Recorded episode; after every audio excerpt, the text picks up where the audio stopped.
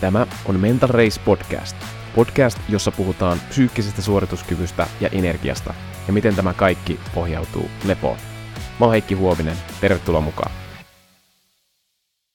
Tervehdys hyvä Mental Race Podcastin kuuntelija ja tervetuloa tänne tämän viikon jaksoon, jossa mä keskustelen erittäin mielenkiintoisen vieraan kanssa, nimittäin unilääkäri Henri Tuomilehto on tullut tänne puhumaan mun kanssa siitä, että onko uni semmoinen ennalta määritetty kohtalon kauppa vai onko se kenties semmoinen ominaisuus, mitä voisi kehittää?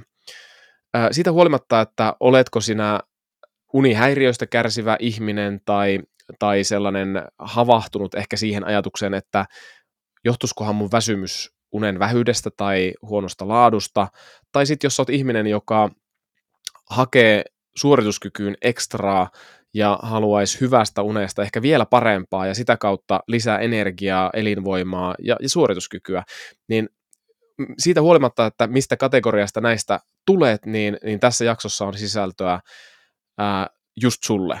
Eli, eli käydään erilaisia tilanteita läpi, että minkälaisia nukkujia on ja, ja mitä sitten voitaisiin oikein erilaisissa tilanteissa tälle unelle tehdä, vai voiko? Henri on siis unilääkäri, dosentti, tutkija, luennoitsija, yrittäjä ja kirjailija ja yksi maailman johtavista unihäiriöpotilaita hoitavista lääkäreistä. Hän on hoitanut yli 15 000 uniongelmista kärsivää potilasta. Viimeisen 20 vuoden ajan Henri on tutkinut tätä unta ja sitä, mitä on ne yksilöiden vaikutusmahdollisuudet tämän unen suhteen. Ja Henri haastaa itseään ja meitä muita myös ajattelemaan, että onko meidän pakko uupua ymmärtääksemme hyvinvointiamme.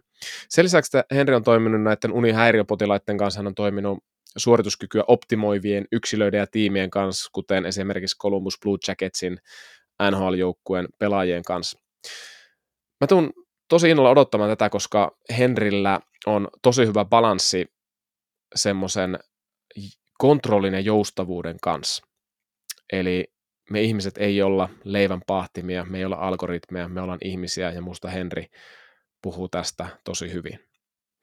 Tsekatkaa hei Henrin kirja Nukkumalla menestykseen. Lisäksi Henrin uusi yritys Lepo Sleep Guide, kattokaa leposleepguide.com ja Henrillä myös omat nettisivut henrituomilehto.com, sieltä löytyy lisää Henrin töistä ja, ja Henrillä on vaikuttava ansioluettelo ja, ja hieno tyyppi muutenkin. Ei muuta kuin lähdetään viikon jaksoa. Okei, Henri Tuomilehto, ihan mahtavaa saada sut tähän podcastiin vieraaksi. Kiitos kun tulit. Joo, kiitoksia Heikki. Kiitos kun olit kärsivällinen, että tuota, tuota, periksi ei aina kannata koskaan antaa. Tässä on hyvä esimerkki, niin täällä ollaan. Ihan no, ilo on ja kunnia mun puolella. Just näin, että sen on huomannut tässä podcast-hommassakin, että ei kannata yhteen pyyntöön lopettaa, että kyllä sitten tota, sitkeys palkitaan. Ei aina, mutta tässä tapauksessa kyllä, ja, ja mahtavaa nyt lähteä keskustelemaan tästä unesta ja siitä, että pystytäänkö me kuinka paljon vaikuttamaan siihen, ja ennen kuin me mennään siihen teemaan, niin haluaisin kysyä sulta, että mikä sulle antaa ihan henkilökohtaisesti ajatellen niin energiaa?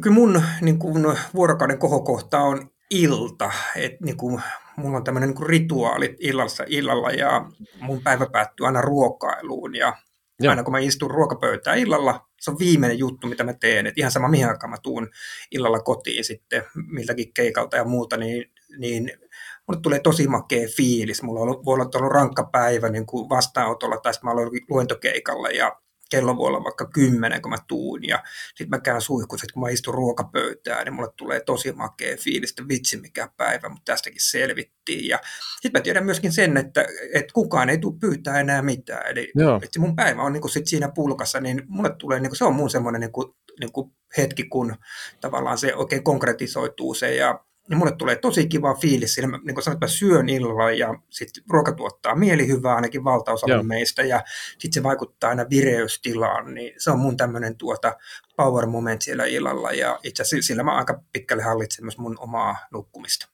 Okei, aika mielenkiintoista, että tuossa on tuommoinen joka päivä joku asia, mitä odottaa vastapainoa kaikille työlle ja muulle elämälle ja, ja tota, sitten siinä on, niin kuin, siinä on tämmöinen itseisarvollinen nautinto ja energia siitä, mutta sitten toisaalta sit semmoista niin kuin välinearvoa sitten, joka vaikuttaa sinne uneen ja vireystilaan, että tuommoinen niin win-win win situation. Joo, ja, ja tosi tämmöinen arkipäiväinen juttu, että eihän tämä niinku, ne, niinku, onhan niitä elämässä kivoja kohokohtiakin, mutta kyllähän tämä niinku, pidemmän päälle, jos niinku hyvinvoinnistakin puhutaan, niin se luodaan arkipäivän niinku, pienillä teolla, ja tämä on mun se semmoinen arkipäivän pikkuteko, joka niinku, 20 vuotta tämä mulla on nyt ollut toiminnassa, ja enkä kyllä hevin luovu siitä. Niin, että onko se se 364 päivää vuodessa vai se yksi päivä vuodessa se, milloin elää sen hyvän elämän, niin tämä on ehkä hyvä opetus, että joka päivä jotain highlight ja hyvin arkistakin, niin aika hyvä, hyvä aloitus. Okei, hei, miten tota toi ö, uni, me puhuttiin ennen tätä lähetystä sellaista ajatuksesta, että tämä on vähän semmoinen sup suppilo tämä, jos me ajatellaan nukkuja, minkälaisia erilaisia nukkuja ja miten me nukutaan, miten me levätään, että et me, meitä on ihan hirveän monen erilaiseen junaan ja, ja sama ihminenkin saattaa nukkua ehkä vähän eri tavalla eri vaiheissa niin kuin elämäänsä, mutta tätä olisi hyvä avata sitten, että mitä sä tarkoitat tällä suppilolla ja erilaisilla nukkujilla. No joo, no lähdetään sieltä, niin kun, sieltä suppilon niin kun, tiukimmasta päästä, niin se on se, missä mä oon elänyt nyt sen 20 vuotta. Eli se on sitten porukka, kuka tulee tuonne mun vastaanotolle, eli siellä mennään tuonne unihäiriöiden maailmaan, eli, eli tuota, siellä on ongelma ollut jo vuosia, yleensä kun ovi aukeaa ja mä päästän potilaan sisään, niin, niin tarina kuuluu suurin piirtein näin, että, että on niin lääkärissä käyty lääkkeitä syöty, akupunktio kokeiltu, noita tohtorilla käyty ja mm. oot se viimeinen toivo, että ei mitään paineita.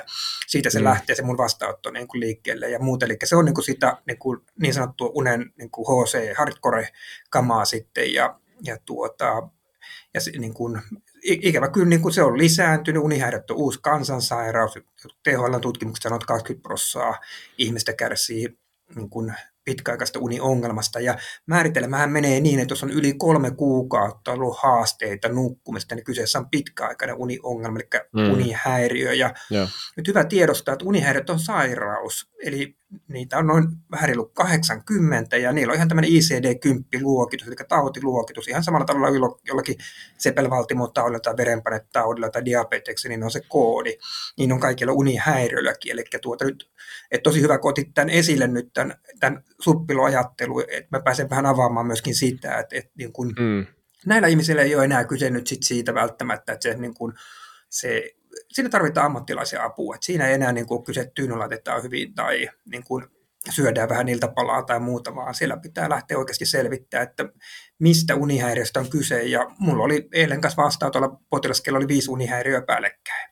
Joo. Eli tuota, että me päästään vähän käsiksi. Eli sitten se muuttuu semmoinen epämääräinen, kymmenen vuoden epämääräisyys niin kuin huono itseluottamus nukkumiseen, se muuttuu faktaksi, konkretiaksi, kun me voidaan tämmöisellä unitutkimuksella, mä voin näyttää mustaa valkoisella, että, että mistä tämä on, mistä tämä mm. huono nukkuminen johtuu, jolloin se ihmisen ymmärrys lisääntyy. Ja mä käytän tosi paljon aikaa siihen, että mä lisään sen ihmisen ymmärrystä, kun ja sitten kun me tehdään hoitosuunnitelmaa, niin se ihminen itsekin ymmärtää, että mitä me tehdään ja miksi me tehdään niitä juttuja, niin mä saan sen Joo. ihmisen keskimäärin sitoutuu paremmin sit siihen suunnitelmaan ja niin kuin sä itsekin tiedät, että, että tuota, kun ihminen sitoutuu johonkin juttuun kärsivällisesti, niin kyllä siinä on tosi iso maista alkaa tulla niitä onnistumisia ja hyviä juttuja. Niin, niin kuin tämä on niin kuin se ideologia, se on se, niin se suppilo alapää. Ja niin kuin sanoinkin, se on niin kuin, niin ihmisille on isoja ongelmia, on sairauksia ja, ja tuota, näiden unilääkärin mm. viidellä vinkillä ei niitä korjata.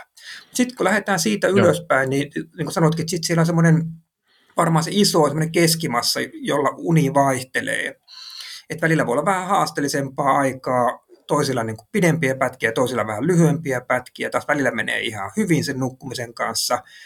Ehkä siihen koppaan kuuluu myös sitten ihmiset, ketkä nukkuu tietoisesti vähemmän kuin pitäisi nukkua, ja tämäkin on tämmöinen globaali ilmiö, että että, tuota, että mikä mun mielestä on vähän säälittävää, että, että valtaosa ihmistä, ketkä nukkuu liian vähän, niin ikävä kyllä myös itse tietää sen.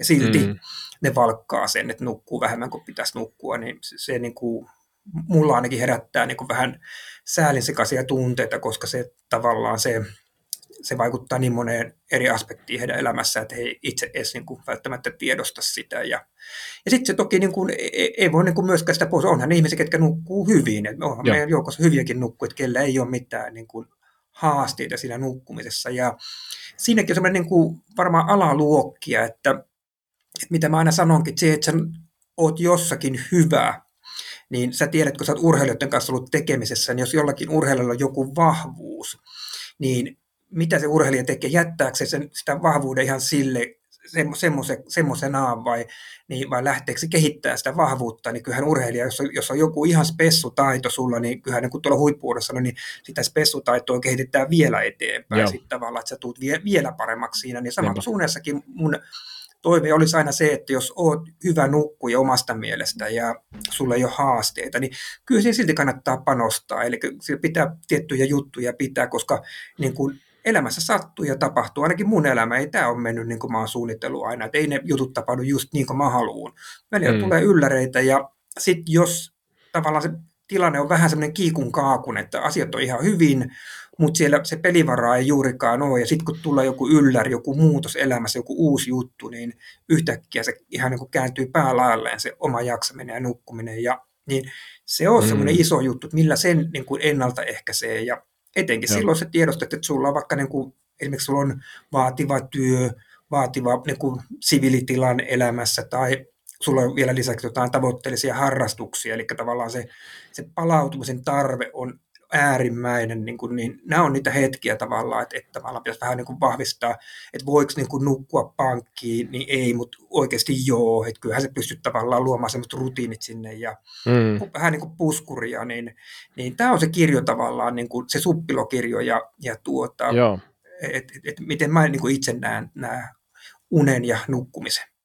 Joo, okei, okay, tosi hyvä ja tota, tuosta tulee paljon kysymyksiä ja jos lähdetään sieltä tiukasta päästä muutama sana siitä, niin tota, se on ehkä aika helppo ymmärtää, että jos joku self-help-kuru tulee niin kuin tämmöiselle unisairaudesta kärsivälle, sitten sanoo, että no niin, otat vaan sen omaan haltuus ja, ja enemmän, enemmän niin kuin tota, yrität sen kanssa ja siitä se lähtee ratkeamaan, niin hyvin ymmärtää, jos se ärsyttää tota, tämän, tämän tyyppistä ihmistä, se saattaa olla huono neuvo, tai halusin kuulla sun perspektiivi siihen. Ja ennen kuin vastaat siihen, niin tota, mun, mun tota, lukion aikainen matematiikan opettaja antoi tosi tosi hyvän neuvon niin elämään ylipäänsä, että kun sulla on joku, annetaan tehtävä, ongelma, niin sun pitää tunnistaa se tehtävä, että mikä tämä ongelma on, mikä tämä tehtävä, mitä tässä haetaan, ennen kuin sä lähdet ratkaisee sitä. Että otetaan pikkusen niin pysähys ja, ja ehkä tämä suppila-ajattelu, jos ajattelee, että tunnistetaan, että missä kohtaa me tässä suppilossa ollaan, että ollaanko me se tiukassa päässä ja siihen ehkä pätee eri lääkkeet kuin mitä sitten sinne suppilon toiseen päähän. Ja, ja se saattaa selittää myös sitä, että miksi ää, juuri täällä alapäässä ärsyttää, jos tarjotaan lääkkeitä, mitkä ei oikeasti toimi. Sitten taas, jos siellä suppilon toisessa päässä tarjotaan toisenlaisia lääkkeitä, mitkä ehkä alapäässä toimii, mutta nyt olisi kiva kuulla sulta, kun sä oot tehnyt just näiden kaikkien kanssa töitä, ihan kaikkien kanssa sieltä tiukasta päästä ihan sinne uni, unen optimointiin, jotka nukkuu hyvin, mutta voi, voi nukkua vielä paremmin, niin jos lähdettäisiin purkaan, että mikä toimii missäkin tässä suppilon kohdassa, jos aloitetaan ihan sieltä ala, alapäästä ensin, tai sitten Joo. tiukasta päästä? No kaiken kaikkiaan niin mulla on niin neljän niin teen teesi tavalla ja ykkös T on niin kuin tietoisuus, eli tietoisuuden lisääminen on tärkeää, sen takia mä niin kuin, enemmän kuin mielellään tulin tähän podcastiin mukaan kanssa, että me lisätään ihmisten tietoisuutta nyt tällä. Ja, ja nimenomaan sitä oikeaa tietoa, että ihmiset oikeasti ymmärtää, että mistä on kyse ja miksi se uni on tärkeä ja voiko sille tehdä jotain ja, ja niin poispäin. No kakkosteesi on tunnistaminen. Ja sä sanoit tosi hyvin sen, että pitäisi välillä pysähtyä. Me ihmistähän ei, mehän mennään elämässä eteenpäin kymmenen vuotta, eikä me välillä pysähdytä miettiä yhtä, mm. onko tässä mitään järkeä, mitä me tehdään ennen kuin sattuu jotain. Sitten ollaan ihan niin kuin huulipyöränä monttu auki, että miten sitä yhtäkkiä tämmöinen tilanne on, mutta jälkeenpäin me jollakin vastaan, jollakin kelataan sen ihmisen kymmentä vuotta taaksepäin, niin kyllähän se niin kuin, siellä on ollut tämmöinen syöksyrotko on kyllä koko ajan päällä ja ihminen itse ei vaan ole missään vaiheessa pysähtynyt miettiä. Eli Joo. mehän ollaan tosi huonoja luopumaan mistään. Eli Joo. joku voi ajatella, että kun mä kaksikymppisenä treenasin tällä tavalla, niin on se kyllä kumma juttu, että mä en pysty enää treenaamaan. No, väli on tullut työtä, sinne on tullut perhettä, sinne on tullut lapsia, sinne on tullut omien vanhempien sairastumista ja muuta. Eli se kuormitus on lisääntynyt niin Joo. huikeasti. Ja totta kai sitten fysiologisesti elimistökään ei ihan samalla tavalla enää palaudu. Ja sitten ollaan ihan ihmeissään, kun ei voi samoja juttuja tehdä kuin kaksikymppisenä. Niin, niin kyllä tosi tärkeää on niin pysähtyä tunnistamaan niin kuin sitä, se omaa tilannetta siinä. Ja, ja, ja tuota, niitä tilanteitahan tulee aina välillä, että niin kuin munkin työssä, että etenkin kun me mennään sinne suppilon alapään, sinne niin kuin unihäiriöihin, niin, Joo. niin oikeastaan ainut tapa, että me päästään eteenpäin, on se, että me käydään tosi tarkkaan läpi sen ihmisen kuormitustekijöitä ja mietitään, että mitä, mitä sieltä löytyy, mitä siellä on semmoista, minkä pystyy itse vaikuttaa, mitkä on semmoisia, minkä ei pysty vaikuttaa. Esimerkiksi jos siellä on lapsia, niin jos ne lapset on hankittu, niin et sä voi niitä pihallekaan heittää, mm. vaan siellähän ne nyt sitten on. Mm. Mutta sitten aika usein me huomataan, että kyllä siellä on aika paljon semmoisia juttuja kanssa, minkä pystyy kyllä vaikuttaa. Ja sitten tavoitteena olisikin se, että kun tavallaan tilanne on tosi epätoivoinen, että onko siellä jotain sellaista, mitä me voitaisiin keventää tai mielellään jopa poistaa sieltä niin kuormituspuolelta. Ja sitten kun me päästään tuohon juttuun, niin yhtäkkiäkin voikin käydä niin, että niin sieltä vapautuukin ylimääräistä energiaa, mm. jota me voidaan käyttää hyödyksi tavallaan sitten sen, niin kuin sen palautumisen edistämiseen kun tilanne olisi muuten ollut se, että sillä sen ihmisen energiat ja voimavarat ja jaksaminen on niin huonoa, että se ei pysty mm. tekemään yhtikäs mitään aktiivista uutta juttua siihen, niin, niin me lähdetäänkin Joo. vähän niin kuin toista kautta tavallaan liikenteeseen. Ja, eli, mm. eli tavallaan tunnistetaan ne, ihan niin kuin mietitään hetki sinne ja ihminen saa vaikka ihan paperilapulle kirjoittaa niitä juttuja, että, että mitkä tällä hetkellä hän kokee kuormittavaksi. Ja hän on tosi arkipäiväisiä juttuja keskimäärin, Joo. mitkä ihmiset kokee niin kuin kuormittavaksi. No kolmas on sitten tunnustaminen. Se, se nyt ei vielä riitä, että sä oot tunnistanut, vaan, vaan mm. sitten sun pitää niin kuin rehellisesti tunnustaa, että näin ne mm. asiat on. Ja nyt kun mennään johonkin huippuurheilijoihin, niin, niin nämä ihan maailman huiput, niin hehän on äärimmäisen taitavia tässä tunnustamisessa. Eli mennään sinne itse tuntemukseen, eli Kyllä. he ei pelkästään tunnista, vaan he myöskin tunnustaa ja uskaltaa tehdä ratkaisuja sitten sen oman itsetuntemuksen mukaan ja olla treenaamatta sillä hetkellä, kun kokee, että ei ole palautunut, vaikka se kovin kilpakumppani treenaa siinä vieressä, niin he tietää, että jos mä nyt lähden treenaamaan, niin tästä ei mitään hyvää tule, eli tavallaan luottavat siihen omaan tuntemukseen ja muut, että se on niin kuin tosi tärkeä. Ja hienoin tähän tämä olisi taas tämmöinen dynaaminen juttu, että sä tekisit sitä koko ajan. Että ehkä, ehkä, ehkä tämä on se, mitä mä itse oppinut tässä matkan varrella kaikkein eniten, että jos mä ihan päivittäin sitä tee, niin mä mm. viikoitteen tein kuitenkin, että, että jos on tosi rankka viikko ollut, niin en mä varaa viikonlopulle mitään sitten, että kyllä mä niin kuin sit vedän ihan niin kuin, tuota, langat irti puhelimesta ja kaikista muista ja rahaan tuohon niin kuin, kanunan tuohon mun oven eteen, jos joku lähestyy, niin lanka lähtee palaa. Eli tavallaan mm. oppinut suojelemaan vähän itteeni, mutta se lähtee tämmöistä arvioinnista. Joo. Ja neljäs on sitten tekeminen, niin kuin mm. se, että tehdään asian, toteutetaan niitä juttuja, niin, niin ne on niitä jut, niin kuin juttuja, millä niin kuin, mitkä on ne mun teesit tähän uneen ja nukkumiseen ja nyt jos miettii tämmöistä unihäiriöistä, niin siellä on pitkä tie käyty läpi ja siellä on lääkkeitä syöty ja monta lääkäriä nähty, niin sitten pitäisi tosissaan ymmärtää se, että unissakin, unessakin on sairauksia, että sitten ei saa ärsyyntyä siitä, jos vaikka meikäläinen tai sinä jossakin tuoda esille, että nukkukaa ihmiset lisää, ja sitten se ihminen sanoo, että kun ne on tosi hyvä neuvo, mutta kun ei pysty nukkuu yhtään enempää, niin kyse tosiaan onkin silloin siitä, että, että siellä on joku fysiologinen este, sairaus tavallaan Joo. siinä taustalla. Sitten pitää lähteä vaan hakemaan apua. Ja tämähän on mm. muuttunut kuitenkin. Silloin kun mä aloitin 20 vuotta sitten, niin, niin ymmärrys oli hyvin pientä, piti perustella, että mistä on niin kyse. Tänä päivänä kyllä ihmiset tietääkin jo, että kun ne tulee tuonne vastaanotolle, kyllä aika moni on jo havainnut, että nyt tarvitaan jotain muuta ja osaa jopa pyytääkin, tehdä nyt se unitutkimus, lähdetään nyt selvittämään Aivan. oikeasti, että mitä siellä taustalla on. Eli kun mennään tuonne sairauksiin, niin sairauksien hoito lähtee tutkimisesta, eli niin kuin eihän mitään niin kuin sairautta pidä lähteä hoitaa suoraan jollakin lääkkeellä. Eli mä aina mm. käytän esimerkkinä, että jos joku ihminen on väsynyt, niin eihän yksikään lääkäri lyö potilaan kouraan niin kuin, niin kuin kilpirahaushormonia, vaan kyllä eka otetaan labrita, katsotaan, onko siellä kilpirauhasen vajaa toiminta, ja jos siellä on kilpirauhasen vajaa toiminta, niin sitten sitä lähdetään lääkitseen. Niin nyt unen mm. suhteen me ollaan pitkään hoidettu, nyt kun ihminen tulee valittaa uniongelmia, niin lyödään lääkkeitä käteen, niin eihän se Joo. ole lääketiede, se on puoskarointia, vaan kyllä sitten, jos niin kuin ihmisellä on niin kuin pidempiaikaista ongelmaa. Ymmärrän, että jos on tämmöisiä tilapäisiä juttuja, niin niitä voi lääkkeellä hyvin hoidella, mutta jos ihmisellä on ollut jo kuukausikaupalla tai vuosikaupalla ongelmia, niin kyllä se pitää lähteä siitä, että me selvitetään, että mistä kyllä. on kyse, ja Joo. sen jälkeen niin kuin päästään niin kuin järkevästi siinä eteenpäin. Niin lääkärinä niin kuin hoidon suhteen kuin myöskin sen, että kyllä mä kunnioitan mun potilaita niin paljon, että kyllä mä haluan heillekin itselleen kertoa, että mikä heitä vaivaa. Joo, just näin. Joo. Eli, eli, eli tota, tämä tunnistaminen on ihan olennaista siinä, siinä sitten tota, ää, varsinkin siinä lääketieteellisessä päässä, siellä tiukassa päässä, että et mikä, tunnistetaan todella se ongelma, että minkä, mikä se unihäiriö on ja onko niitä useampia, sitten lähdetään hoitaan ja, ja onko se niin, että siellä jos sulla on unihäiriösairaus, niin se ei olekaan vaan semmoinen tahdonvoimakysymys, että nyt lähdetään vaan yrittää enemmän, vaan se on jostain, jotain ihan muuta sitten tarvitaan, vai mitä sä ajattelet? No kyllä se vaatii ohjausta. Kyllä me niin yritetään kuitenkin siitä, että hyvin paljon myöskin pitää hyvää tekeminen, eli unen huollosta puhutaan, eli se hyvä tekeminen, on unihäiriö mikä tahansa, vaikka se on se niin kuin narkolepsia, joka on sieltä kaikkein inhottavimmasta päästä, niin Joo. sielläkin kaikkein iso juttu on se oma tekeminen. Eli vaikka se narkolepsiaan tulee lääkehoitoja, mutta jos se ihminen ei tee mitään se oman nukkumisen eteen, Joo. niin eihän se lopputulos koskaan optimaalinen ole. Kyllä se on tosi Kyllä. tärkeä juttu tavallaan se niin kuin hyvä ymmärrys ja oma tekeminen myöskin niin kuin näissä unihäiriöissä.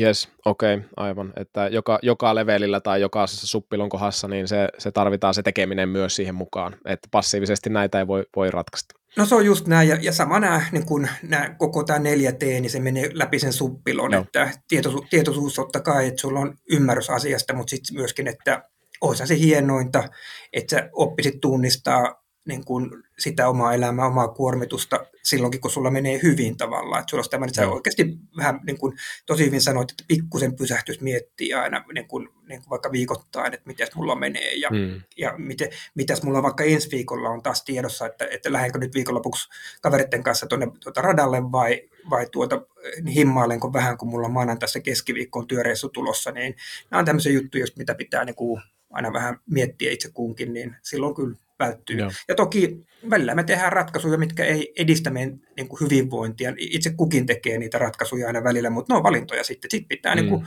jos aamulla väsyttää, niin voi mennä peli eteen katsoa, niin kyllä se syyllinen näkyy sitten siellä. Mm, aivan. Steven Lockley, joka oli aikaisemmin podcastissa vieraan, niin puhui just tästä, että uni on valinta ja priorisointikysymys myöskin, että, että, että jos on sairaus, niin se voi olla hieman eri, että se tarvii paljon enemmän ohjausta ja muuta, mutta, mutta että et, et, ja, mutta sitten tullaan tähän luopumiseen, että mistä sä puhuit, että se on meille ihmiselle tosi vaikeaa ja, ja mä ajattelen, että elämä voi parhaimmillaan olla niin kuin joulukuusi, että, että tavallaan koko ajan vähenee epäolennaiset ja mennään niin kuin kapenee, kapenee ne niin kuin, ää, tärkeät asiat, että sä huomaat koko ajan enemmän enemmän, mikä on tärkeää, mikä on vähemmän tärkeää. Ja urheilijat on just tässä hyviä, niin kuin säkin tuossa aikaisemmin sanoit, että löydetään ne olennaiset, jätetään pois kaikki, mistä ei auta ja mistä ei ole hyötyä. Mutta tuntuu, että että se on monesti joulukuusi toisinpäin, että et, et koko ajan vaan tulee kaikkea sälää, melua, hässäkkää niin kuin lisää elämään. Se tulee ihan automaattisesti, niin kuin, tai ei, ei, ei, ei täysin automaattisesti, ihminen tekee koko ajan valintoja ja päätöksiä ja sitä kautta niin kuin tulee asioita ja, ja sitten tuntuu, että ää, mistään niistä oksista ei niin kuin lähe, haluta lähteä luopua, ja tämä on niin kuin haaste, mutta miten sä niin kuin lähdet niin kuin unilääkärinä sitten tähän tähän niin kuin panostaan, että et, et tunnistetaan, että tässä on nyt vähän liikaa kaikkea, ja sitten tunnustettaisiin, että okei, pitäisikin lähteä luopuun, niin tämä on aika vaikeaa, niin miten sä, minkälaisia kokemuksia sulla on tästä tämän niin kuin coachaamisesta? No joo, mä puhua vaikka myöskin omalta kohdalta, niin, niin mä käytän pysähtyneisyyttä esimerkiksi automatkoilla. Mulla on ikinä mitään musiikkia, Joo. ei mitään päällä. Mä istun siellä niin kuin ihan hiljaisuudessa ja No ei niitä montaa, mun pakko olla Heikki rehellinen, mutta ne harvat hyvät ideat, mitkä mulla on tullut siellä elämäni aikana, mm. ne on tullut keskimäärin autolla tai kun mä oon lenkillä. Niin kun, no, tätä podcastia totta kai kannattaa kuunnella lenkillä, mutta mm. välillä voi olla ihan, että ei mitään niin kuin inputtia tuonne aivoihin, ihan Kyllä. täys niin kuin, niin kuin nolla sinne ja lähtee vaan niin kuin lenkille, tai kun mä menen kuntosalille, mä katson, niin kaikilla on niin kuin napit korvissa, niin en mä, niin kuin, mä oon siellä niin kuin omia ajatusteni kanssa, ja ihan oikeasti niin silloin niin kun mä huomaan, että mun ajatukset virtaa, mulle tulee hyviä ajatuksia siinä matkan varrella, kun ei ole mitään inputtia tuonne. Eli niin kuin, tavallaan mä, niin kuin, se, ei, se ei tarkoita sitä, että kun mä puhun pysähtyneisyydestä, sun pitää laittaa allakkaa joku merkintä, että nyt keskiviikkona kello 11.35, niin mä nyt pysähdyn tähän miettiin, vaan sitä voi ihan niin kuin tuossa oman elämän ohessa tehdä tälleen niin kuin vähän huomaamatta että tavallaan ottaa niitä pikkuhetkiä. Ja mä itse just on käyttänyt aika paljon just tota, että en, en, en niin kuin salilla tai liikkuessa en kuuntele mitään, tai kun menen autos, autoon, niin pääsääntöisesti on ihan hiljaisuudessa. Ja se on kyllä ihan jäätävä tunne, kun ajatukset lähtee virtaa siellä automatkon aikana, kun niin kuin ei ole mitään ärsykettä. Niin, niin mm. niin tuota, mutta mut, niin kuin sanoin, jokaiselle niin kuin, oma juttunsa sitten kyllä tämä homma, mutta niin kuin, kannattaa kokeilla.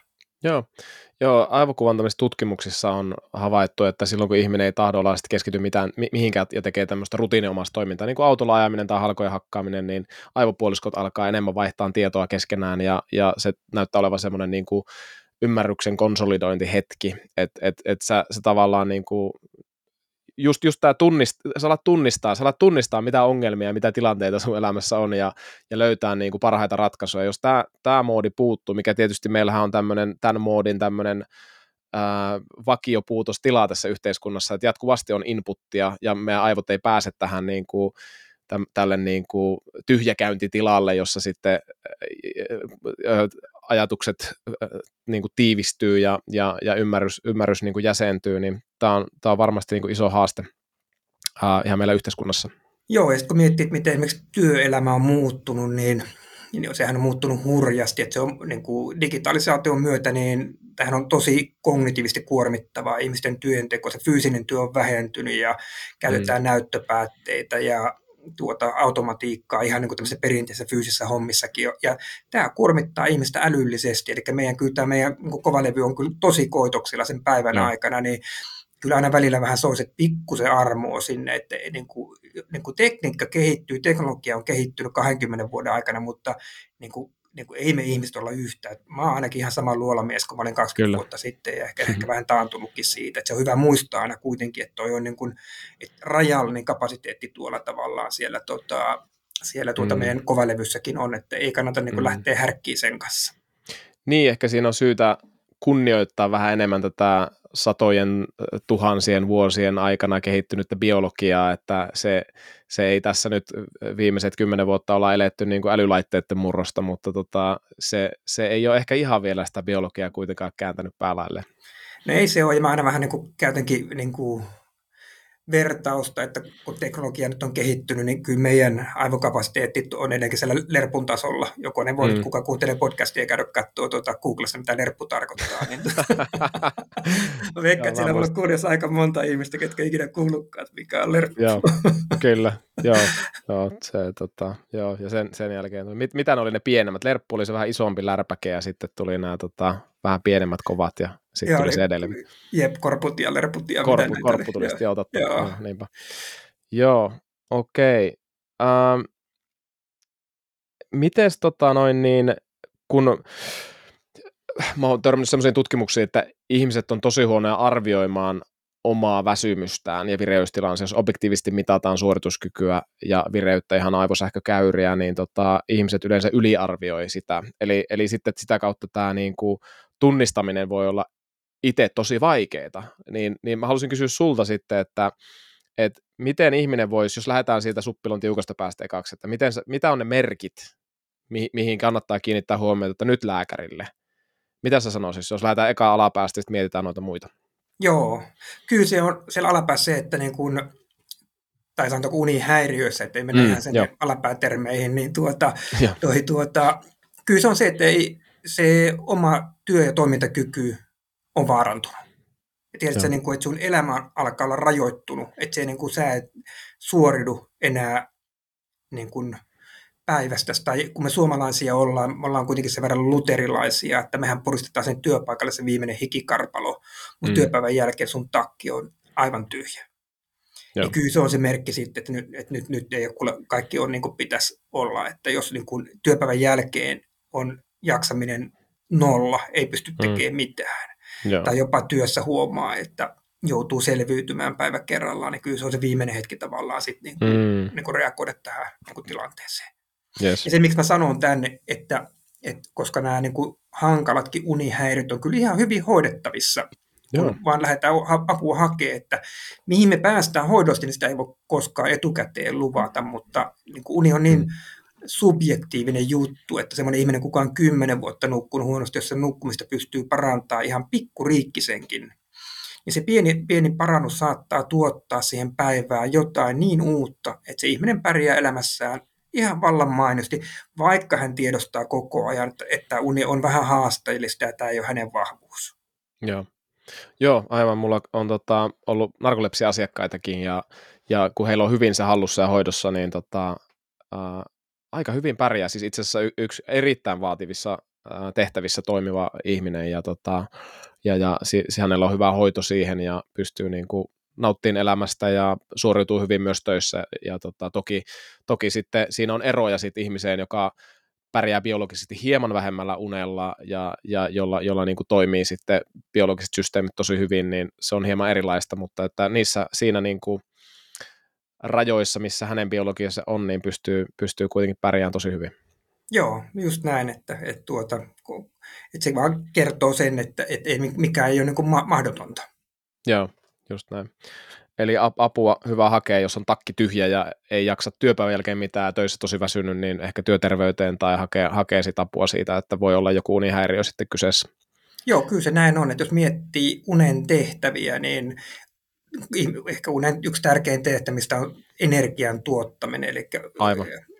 Niin kun, uni on ihmisen tärkein energianlähde, jotta jos sua väsyttää, niin toki me lääkärit ollaan aina hirveän kiinnostuneita sairauksista. Heti me lähdetään hakemaan laboratoriokokeilla kaiken näköisiä harvinaisuuksia, mutta kyllä mä lääkärikoulussa opin sen, että ne tavallisimmat syyt on niitä yleisimpiä. Että jos ihmistä väsyttää, niin kyllä mm. se ekana mä lähtisin sieltä untapenkoa.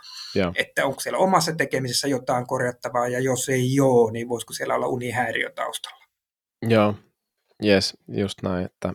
Ja, ja, ja sitten ehkä se, niin kun, joo, ehkä semmoisen niin eka vinkkinä voisi sanoa, että kyllä se niin kuin, kun mennään tuonne unihäiriöiden kunnes alkaa vähän niin kuin sakkaamaan, niin kyllä eka juttu, mikä niin kuin kolisee, niin on meidän kognitio. Joo, eli joo. unihan menee suoraan niin kuin tunteisiin, eli siellä se aika usein alkaa näkymään sitten, ja sitten myöskin mm. aika nopeasti tulee sitten muistiongelmia ja keskittyminen on heikko, aloitekyky on puutteellista, eli ihmistä aika usein mm. kuvaa, että he elää tämmöisessä aivosumussa. Kyllä. Niin kyllä se joo. kertoo silloin, että sit pitäisi niin kuin reagoida. Joo, joo. Okei. Okay. Tämä oli, tämä oli hauska, että uni antaa, tai hauska, hyvä, hyvä että uni, uni niin kuin energisoi, tärkeä funktio antaa energiaa meille. Että sä, sä oot siis niin kuin energia-alalla töissä siis. Joo, kyllä Joo. Niin kuin, tämä on aika kallista tämä meikäläisen energia tänä päivänä, kun hmm. uniongelmia on niin paljon, että unesta on tullut arvokkaampaa kuin koskaan ennen. Hmm. Just näin. Niin kuin... Joo, All right.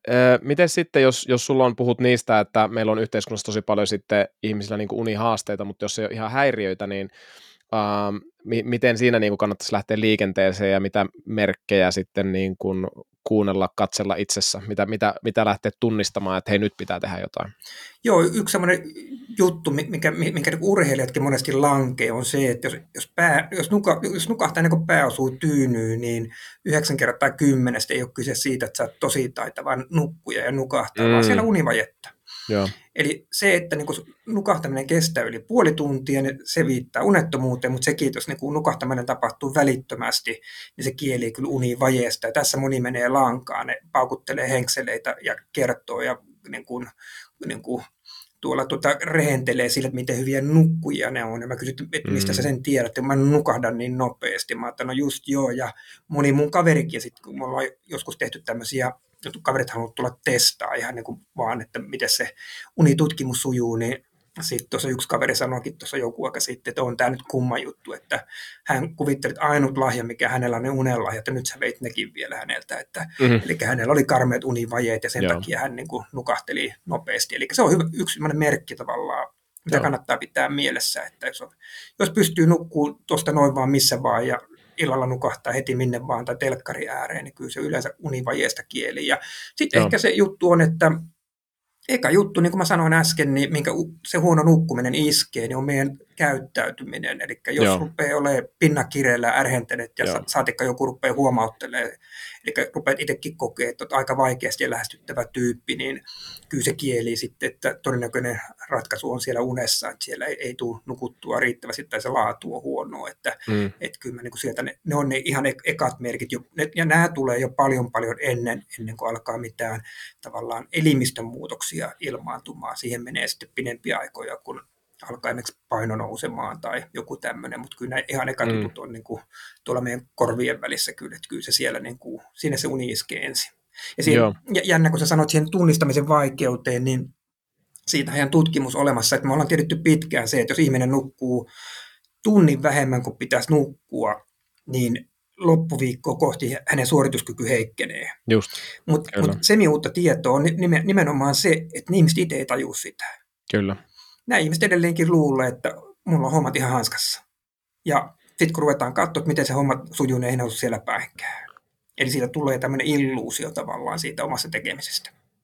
Joo, kyllä. että se, se on niin kuin hankala tunnistaa toi, että niin kuin tottuu siihen tilaan, missä ollaan ja ei voi tietää, että voisi olla paremminkin. Mä oon omassa valmennuksessa huomannut monesti, että yksi, yksi asiakas tota, totesi, että hän pärjää kuuden tunnin yöunilla ja, ja sitten, että okei, voi olla ja alle yksi prosentti voi olla semmoisia ehkä, jotka saattaa, saattaa pärjätä ja, ja tota, siitä si, lähdettiin kokeilemaan, että, että kokeillaan niin kuin seitsemän tuntia ja, ja kokeillaan niin kuin viikko. Ja, ja sitten se, se kommentti oli siitä, siitä viikon jälkeen, että, että hei Heikki, että tuntuu, että värejä tuli pikkusen tähän elämään enemmän. että, että se, se kokemus oli se. Joo, joo, kyllä. Joo.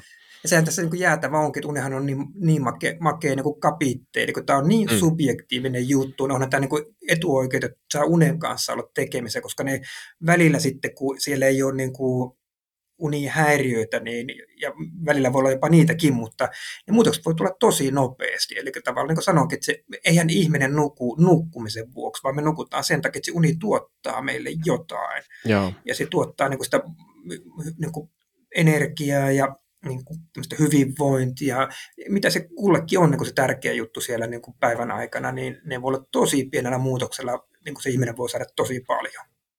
Joo, okei, no mitäs ne sitten olisi, että jos ajatellaan tämmöisiä, joilla on niin kuin sairauksia, että et, et mitkä olisi sun mielestä ne kaikkein tärkeimmät toimenpiteet, mitä olisi hyvä lähteä tekemään, jos, jos nyt kun yksilö, yksilö on niin kuin kohdannut tämän asian, että on, on niin tullut tietoisuutta, uni on tosi tärkeä ja, ja on tunnistettu, että mulla on tämmöisiä haasteita ja tunnustettukin, että, että okei, mun pitää tehdä muutoksia ja niin mennä siihen tekemiseen sitten, että mitkä, mitkä on niin kuin, jos ei puhuta unihäiriöistä, niin semmoisia tota, noin, niin askeleita, mitä kannattaisi ottaa.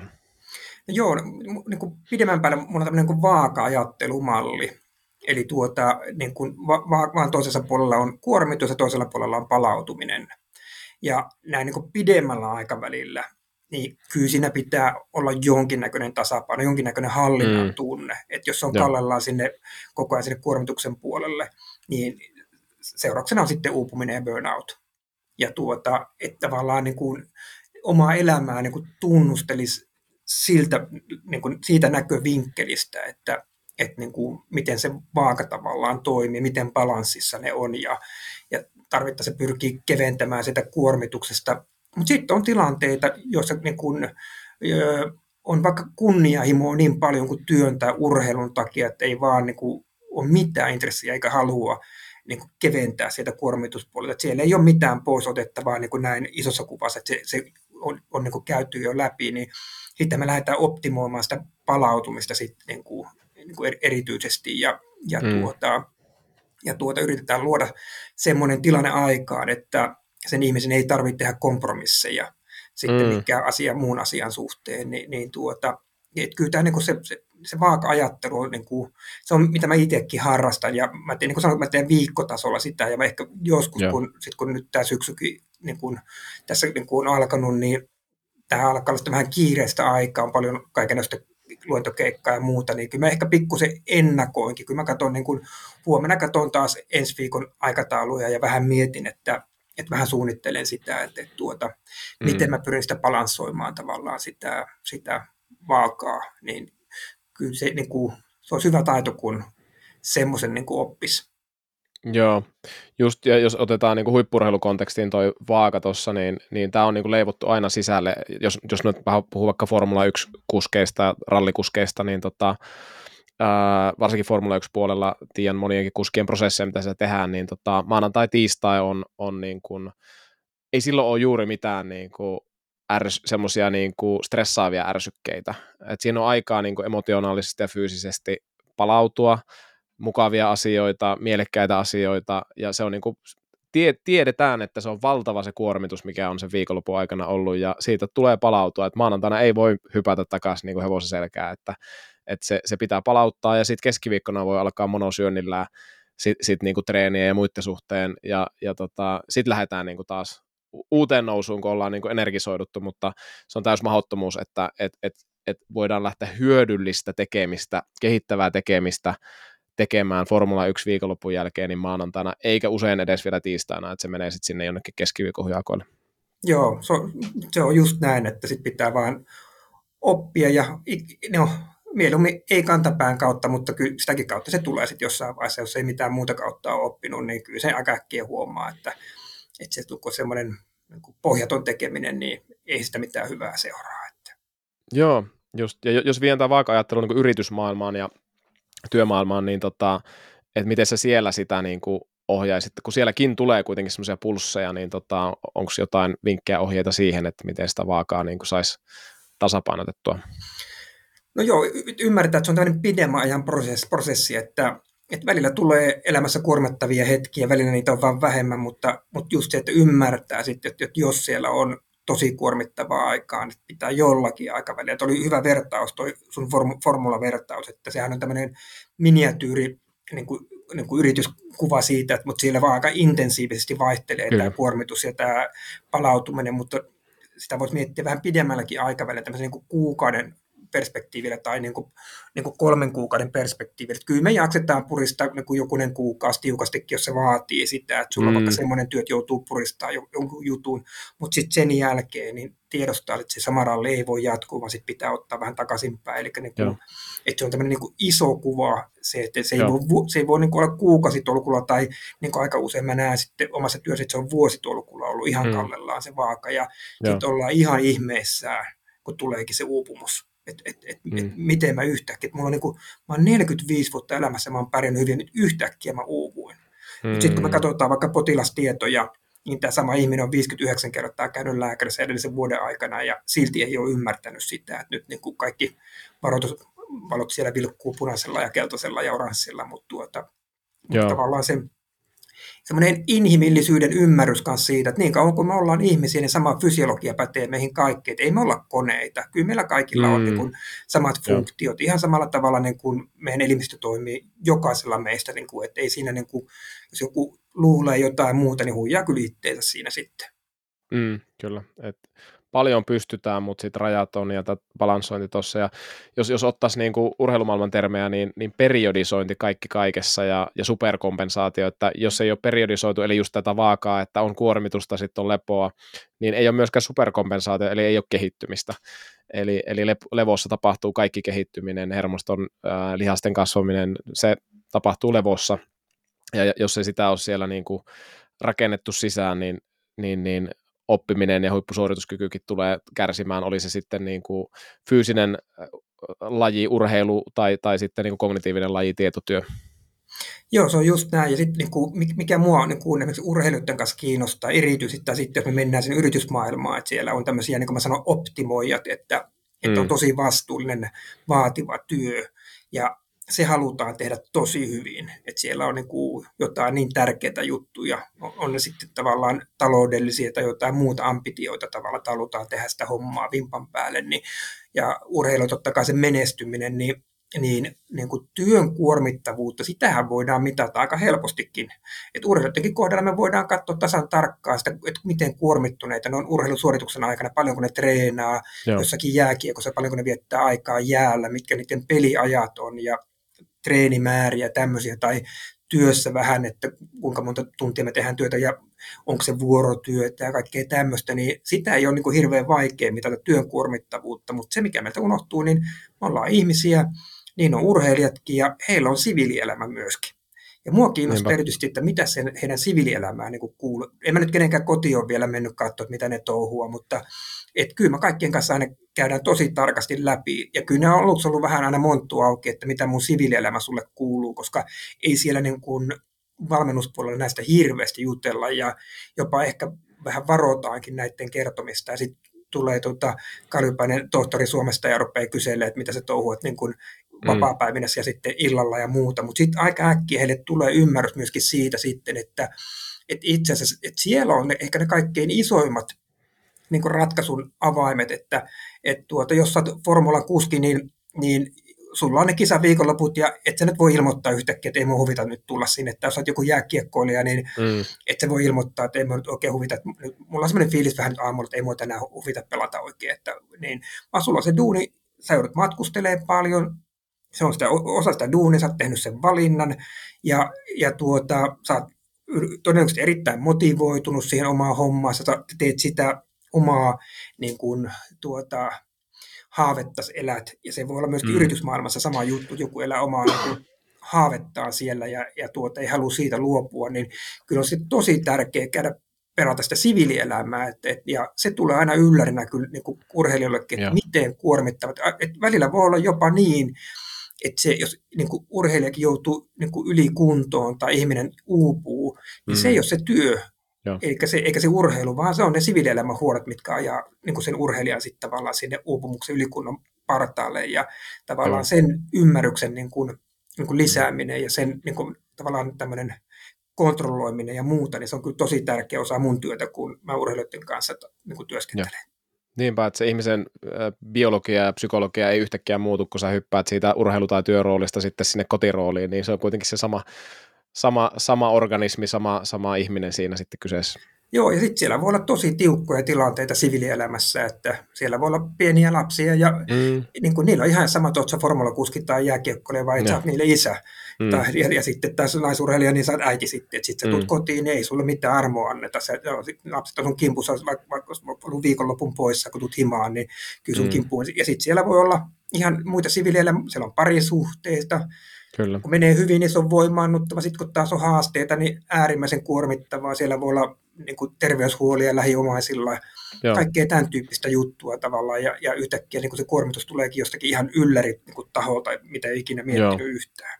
Niinpä, niinpä. Joo, ihminen on kokonaisuus ja sen takia tässäkin podcastissa on, puhuttu muun muassa kiintymyssuhdeteoriasta, että, että Eira Eklund Mikolan kanssa puhuttiin tästä tästä asiasta ja, ja sitten Ulla Klemolan kanssa puhuttiin vuorovaikutustaidoista, vuorovaikutuksesta ja, ja nämä on semmoisia taitoja ja asioita, mitä voi kehittää ja jos mennään ihan sinne sitten sinne niin kuin unen optimoijiin ja huippusuorittajiin, niin, niin, niin tämä on tämmöinen yksi ilmiö, mitä mä oon huomannut, on se, että jos sä panostat todella paljon tosi intohimoisesti johonkin yhteen asiaan, olkoon se sitten jääkiekko tai Formula 1 ää, tai sitten se vaikka yritysjohtajuus, niin väistämättä se, siitä seuraa se, että jotkut aika yksinkertaisetkin asiat elämässä on jäänyt sulla oppimatta. Ja sä et voi oppia kaikkea, ja, ja sä et voi käyttää kaikkea energiaa-aikaa. Et ne on niin valinnut käyttää tosi paljon johonkin yhteen asiaan, ja se tarkoittaa sitä väistämättä, että monia muita taitoja voi jäädä oppimatta. Ja ootko sä tämmöistä ilmiöä huomannut, ja miten se voisi vaikuttaa se esimerkiksi tähän unijuttuun sitten? Joo, on, on huomannut, ja sitten kun ajatellaan, että kyllä urheilijat tietää unen suhteen, ei ne tiedä. Mm. Ihan samanlaisia ihmisiä ne on ja samat niin kuin, tavallaan houkutukset on heillä kuin meilläkin. Ja, ja tuota, eli kyllä siellä niin kuin, ihan, mäkin lähden ihan perusasioista niin kuin, liikkeelle. Ja totuus on kuitenkin se, että urheilijoistakin semmoinen 30 prossaa, maksimissaan 40 prossaa oikeasti tekee päivittää jotain se oman nukkumisen eteen. Ei vaan silloin, kato, kun on ongelmia ja haasteita, vaan se, että on siellä niin osana sitä muuta harjoittelua rutiininomaisesti. Niin, ja ehkä se juttu, mitä ne kanssa tekee, niin kuin on ehkä, että sitä unen määrää, niin kuin, sitä ehkä mietitään, mutta mua taas unen määrä, se ei mulle ole tärkeä juttu ollenkaan, ja että kyllä mulle unen laatu on kuitenkin vielä tärkeämpi, niin, niin tämmöisen ymmärryksen puute, ja että kyllä se ihan oikealla jäljellä oot, että, ja sitten myöskin se, että niin kuin, kun on nyt ollut urheilujoukkueessa, ja sitten kun mä tuun eka kerta, niin juttelen vaikka valmentajan kanssa, käydään vähän toiveita läpi, ja sitten semmoista yleistä näkemystä huoltajia valmentajan kanssa, niin ei ole yksi eikä kaksi kertaa, kun mä oon kuullut, jo ei meidän pelaajilla mitään isoja uniongelmia ole. Joo. No sitten kun mä menen sinne pelaajan kanssa juttelee, niin 10 prosenttia urheilijoistakin, niin siellä on ihan järkyttäviä ongelmia mm. unen suhteen. Joo. Mutta sitten siellä on erinäköisiä syitä, miksi niitä ei tuoda esille valmennuksen kanssa, vaan ne pidetään. Joo. Ne saattaa vaikuttaa siihen omaan vaikka niin kuin peliaikaan tai johonkin Joo. muuhun, jos sä rupeat puhumaan näistä, niin ne, ne pidetään kyllä tosi tiukasti, mutta sitten kun mä oon tämmöinen puolueeton kaveri, niin sitten ne avautuukin, avautuukin mulle ja kerrotaan, yritetään löytää ratkaisu niihin, niin, mm. niin kyllä sille ne kaikki tämmöiset oletukset, niin, niin mä kyllä teillä nykyään saman tien, että jos joku sanoo, että ei meillä ole, niin kyllä mä sanon, että kuule, että niin kauan kun me ollaan, niin kuin, taas päästään, kun ollaan ihmisiä, niin sama niin kuin heterogeenisyys meissä ihmisissä on, ja niitä löytyy näitä, kello on osa unen haaste tulee ihan niin perinnöllistä, perinnöllistä kautta, että siellä on niin kuin ihan tämmöisiä perinnöllisiäkin unihäiriöitä, mitkä ei millään tavalla vaikuta sun elintapoihin.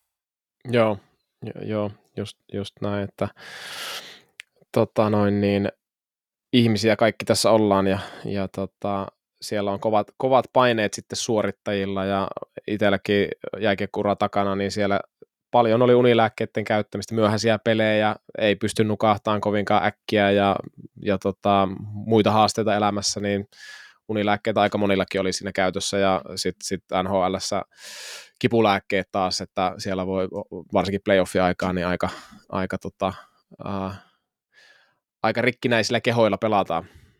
Joo, kyllä siellä on kovat panokset on pelissä silloin. Kyllä, just näin.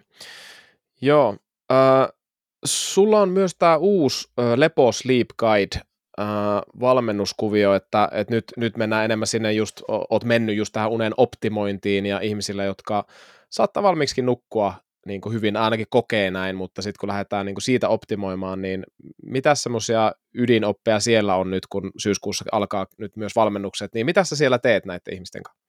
Joo, kyllä se niin kuin on tämä niin neljän teen tämmöinen periaate, mitä mä nyt toteutan, Joo. tuon nyt siihen valmennukseen. Ja, kyllä. ja tuota, noilla, noilla niin työvälineillä, että mä, eli mä tarjoan työkaluja ihmisille, että sitten he itse pystyisivät jatkossa niin kuin handlaamaan tätä omaa nukkumistaan noilla tämän neljänteen periaatteen muka, mu, mukaisesti sitten. Ja, ja tuota, eli siellä niin kuin, ekaksi on aina tämmöinen tietoisuuden lisääminen eri unen alueista, niin tähän valmennukseen kuuluu aina sit se, että me käydään joku osa-alue aina siellä läpi ja, ja tuota, siellä voi olla vaikka unen rytmityksestä tai unen sujuvuudesta tai vireystilasta, niin käydään vähän läpi ja mä vähän kerron, että mitä se tarkoittaa ja sit toki tämä tunnistaminen on tosi tärkeä juttu sitä Kyllä. kanssa, että semmoisia työkaluja vähän tarjoaa, millä tunnistaisi itse paremmin, mitä voisi käyttää ihan säännönmukaisestikin sitten toivon mukaan ainakin mm. omassa elämässään muutenkin. No sanotaanko ainakin sitten silloin, kun tulee elämään jotain uutta, niin silloin on aina hyvä vähän pohtia sitä, että missä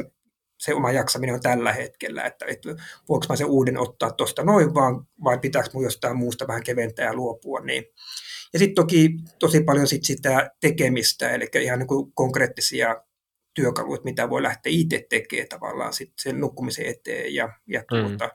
ja sitten käydään vähän niin kuin osa-alueittain läpi näitä tuota, niin kuin erilaisia konsteja, millä tavalla itse pystyy niin kuin sitä, siellä on, niin kuin, on ihan tämmöisiä perusasioita, mitkä pitää olla kyllä kunnossa, esimerkiksi se, että niin kuin, mitä mä näen nyt joka päivä, kun mä tuolla vastaanotolla oon, niin ihmistähän valittaa, kun kaksi kertaa vuodessa siirretään kelloja tunnilla. Mm, joo.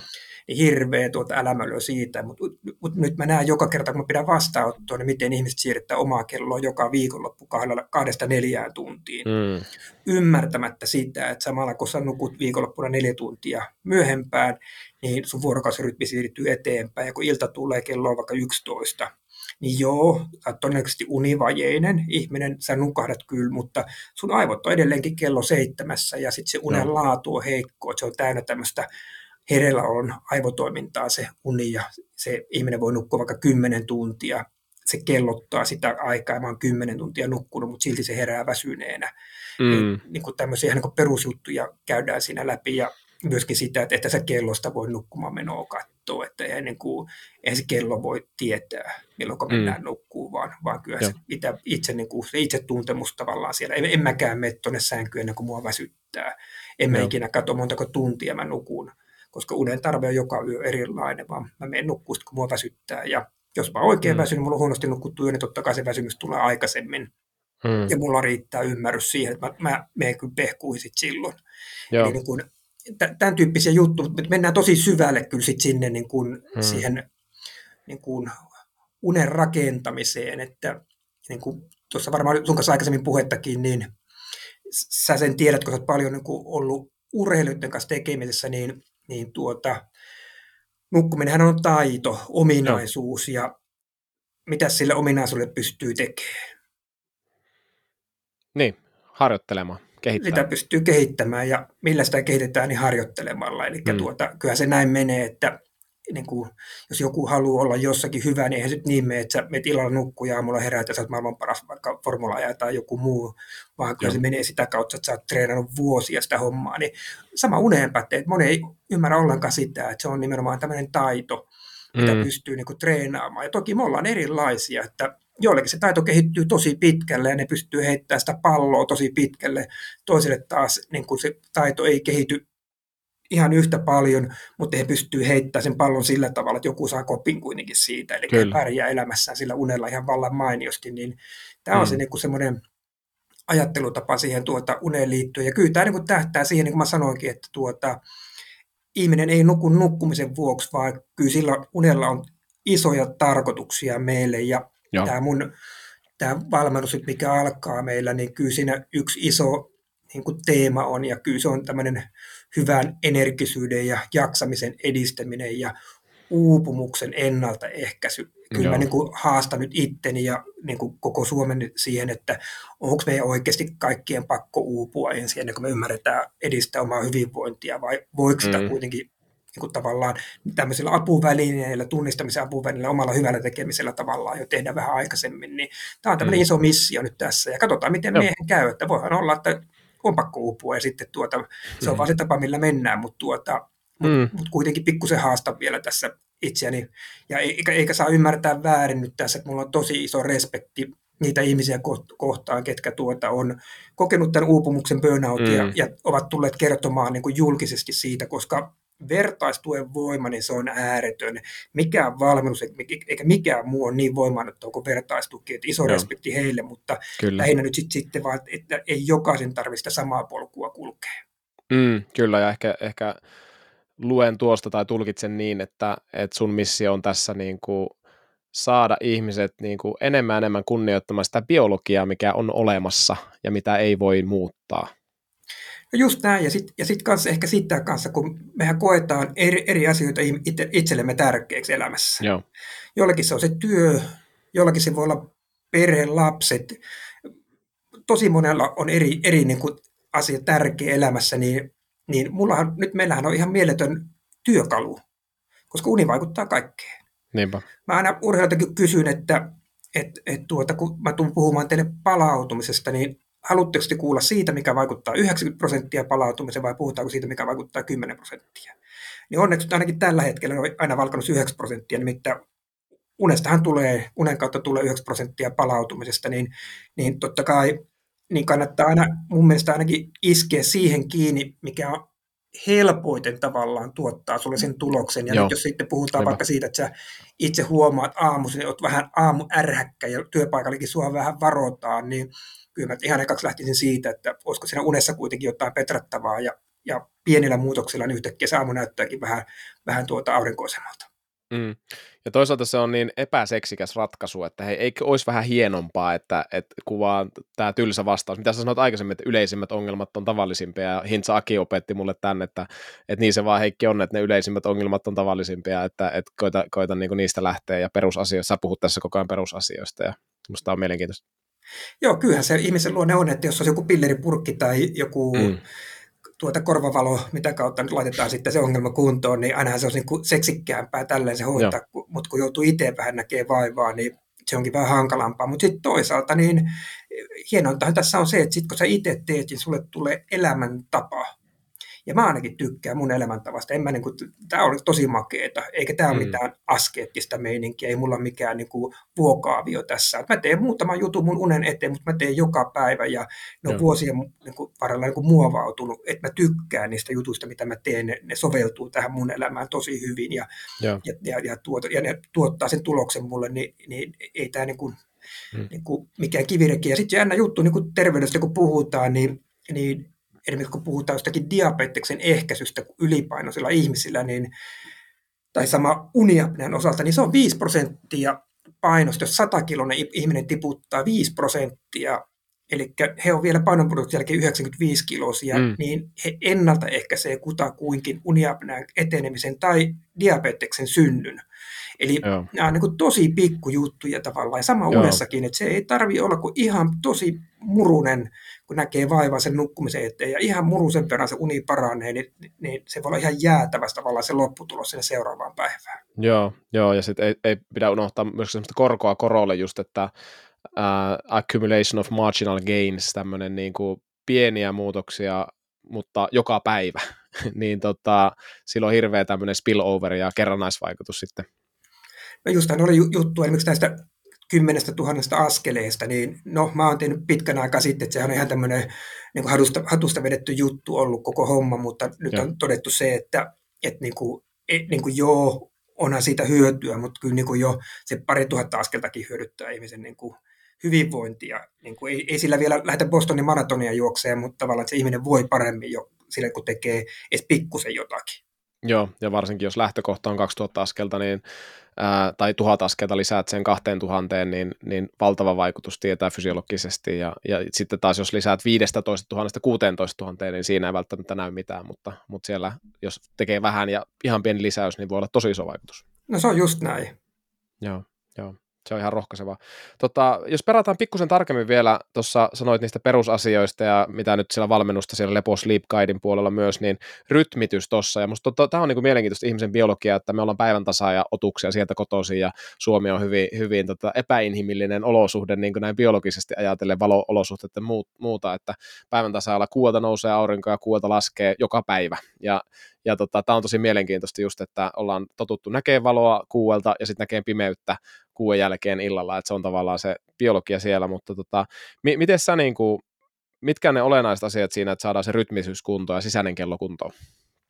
No, jo, no ekaksi se, taas mennään sen tunnistamisen puolelle, että ekaksi tunnistaa, että, että on, onko sulla jotain riskitekijöitä tavallaan, että esimerkiksi iltavirkku, no mä oon iltaihminen itse, niin se on selkeä riskitekijä rytmityksen kannalta, eli iltavirkku pystyy valvoa ja pystyy nukkuu vaikka kuinka myöhään, ja tavallaan se on Joo. luontainen juttu. Ja aamuvirkku taas on suojeleva piiri, eli aamuvirkullahan ne ei pysty nukkuu, valvoo kovin pitkään sitten tavallaan toiselta mm. kanssa, niin mikä on vielä tärkeämpi, niin ne ei pysty nukkua aamulla pitkään, vaan ne pomppaa kuudelta sitten viimeistään ylös puoli seitsemän.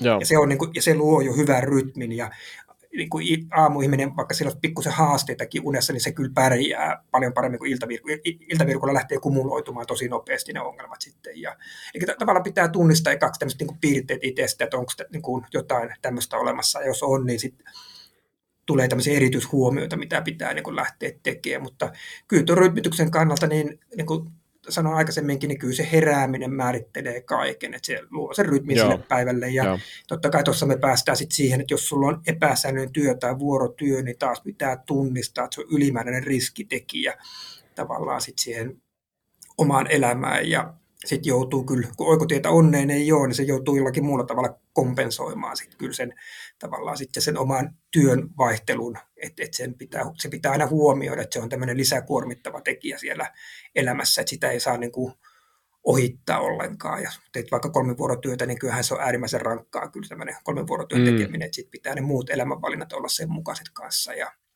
niin kyllä, niin kun, kyllä se, niin kun, se rytmitys siitä lähtee, että et, tuota, huomioi ton ja, ja, tuota, ja niin kuin sanoitkin, että onhan tämä Suomi haasteellinen paikka, että meillä on kesällä valoa vaikka muille jakaa ja sitten taas talvella jo yhtään ja varmaan kertookin sen, että et, et joku kaamos oireilu on meillä tosi iso silloin syksyllä mm. ja talvella ja muuten, että kyllä tämä niin kuin vaikuttaa tosi monella tavalla niin kuin tähän meidän, meidän tuota, olemiseen ja sen takia just pitää itse niitä rytmityksiä tehdä tavallaan sen heräämisen kautta ja sitten myöskin, että miten sä rytmität sitä päivää, sun päivän tekemistä. Eli nyt tämä sisäinen kello, mikä sullakin ja mulla ja kaikilla kuulijoilla on, niin sehän on erilainen. Ja mm. jossakin vaiheessa oli joku lehtijuttukin, että meitä iltavirkkuja sorretaan aamu ihmisten valtakunnassa. Mm. Eli tavallaan tuotiin semmoinen mielikuva, että kun mäkin olen iltavirkku, niin peli on menetetty. Mutta kun me puhutaan tämmöistä elintapajutuista, että on kyse nyt sitten ylipaino tai nyt sitten nukkuminen, niin kyllä näiden geenien, eli sen sisäisen kellon merkitys on 30-40 prosenttia. Mm, eli suomeksi sanottuna, jos en mä tee yhtään mitään nukkumisen eteen, niin totta kai se iltavirkku hallitsee. Mutta kääntää, mm. niin mulla on 60-70 prosenttia mahdollisuus itse vaikuttaa lopputulokseen. Ja mä oon hyvä esimerkki, elävä esimerkki siitä, että miten ilta-ihmisyyttäkin pystyy hallitsemaan pääsääntöisesti.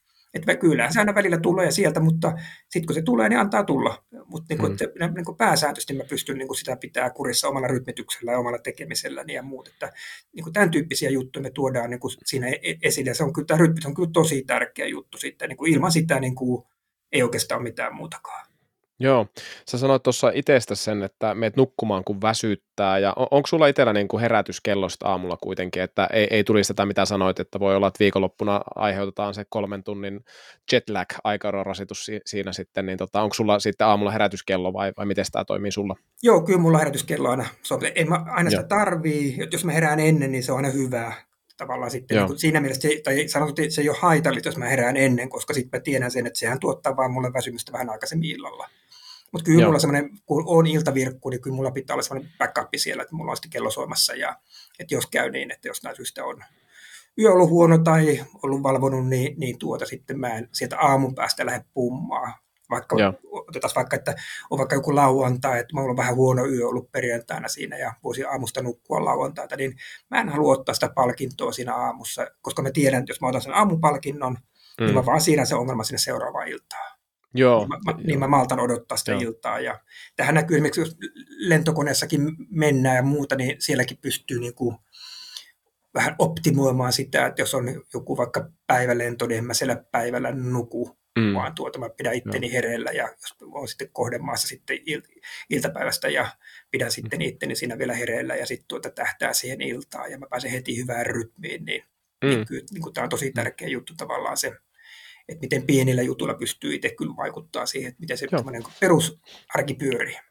Tämä on tosi hyvä tämmöinen itsensä johtamisen vinkki, että, että et sano itsellesi, milloin sä annat sen palkinnon, ja silloin sä voit jaksaa sen, että okei, mä en halua sitä nyt aamulla, mutta mä saan sen palkinnon kyllä, et koska se palkinto on parempi tulevana iltana, ja, ja sitä paitsi se auttaa myöskin siihen, että mä saan palkinnon maanantaina, että sanotaan, että viikonloppuna, että jos, jos lauantai-aamuna tai puhumattakaan sunnuntai-aamuna otat sen palkinnon, niin sit väistämättä tarkoittaa sitä, että sun viikko alkaa huonolla rytmillä. Eli, eli, eli tota, voi olla, että sä haluat sen valinnan, että nyt tämä on niin tärkeä juttu, teet sen valinnan, nyt mä otan sunnuntai-aamuna sen palkinnon mä nukun, Mut, mutta sitten pitää myös äh, olla valmis ottaa ne seuraukset, mikä on väistämättä se, että menee myöhempään nukkuminen, äh, ei ole niin hyvä palkinto, ei niin hyvä uni seuraavana yönä, suorituskyky kärsii maanantaina. Jos haluat suoriutua maanantaina, tiistaina tosi hyvin parhaimmillaan, niin silloin sun pitää valita pois se sunnuntai-aamun palkinto. Ootko samaa mieltä? No kyllä, mä, no, niin valintoja nämä on, ja niin kuin aikaisemmin sanoinkin, että kyllä se syyllinen on peilissä sitten, että kun sä oot jonkun valinnan tehnyt, ja itse kukin tekee välillä valintoja. Tähän kuuluu tähän ihmisyyteen, inhimillisyyteen, että välillä tehdään valintoja, mitkä millä lailla edistämme hyvinvointia, mutta niinä hetkinä on turha ruikuttaa. Sitten mm. sit se valinta on tehty ja se syyllinen katsoo sitä peilistä kyllä niin kuin suoraan silmiin, että sitten se on vaan niin kuin, sitten niin kuin kestettävä ne seuraukset niin kuin sen, sen mukaisesti, mutta mutta näin se on, että et, et, tuota, ja sitten sekin sen palkinnon suhteen, niin, niin tuota, tuleeko se just seuraavana iltana? Mä vähän, vähän karrikoiden sanonkin, että jos mä yöllä valvon, mm. niin mulla on tämmöinen plan B aina, eli mä, mä tykkään lukea, että mä kuuntelen podcastia, mä oon keksinyt nämä podcastit nyt kanssa, mä jotain dokumenttipodcastia kuuntelen, ja välillä menee 10 minuuttia, välillä voi mennä tunti 30 minuuttia, kun mä nukahdan. Niin mä aina vähän mm. karrikoinkin, mä sanon aina, että, että, että ei mua harmita, mua jopa vähän hymyilyttää, kun mä valvon, koska mä tiedän, että seuraavana tai sitä seuraavana yönä mulla on tulossa ihan jäätävä yö. Mm, Eli tavallaan mm. niin kuin, aina vähän niin kuin, onko se maitolasi puolellaan, niin kuin, onko se puolellaan tyhjä vai puolellaan täynnä, mm. niin tämä on tosi tärkeä juttu myöskin tässä unen suhteen, että miten sä sitä niin kuin ajattelet. Että, ja se palkinto ei välttämättä just tuu seuraavana iltana sitten, jos sä oot valvonut, mutta mut tulevana kahtena kolmannena ihan takuu varmasti niin aivot ottaa sen takaisin. Aivot mm. kompensoi, aivot tarvii väsymystä, ja kun väsymystä tulee, niin ne lähtee haalimaan sitä unta, ja näin mm. meidän aivot toimii.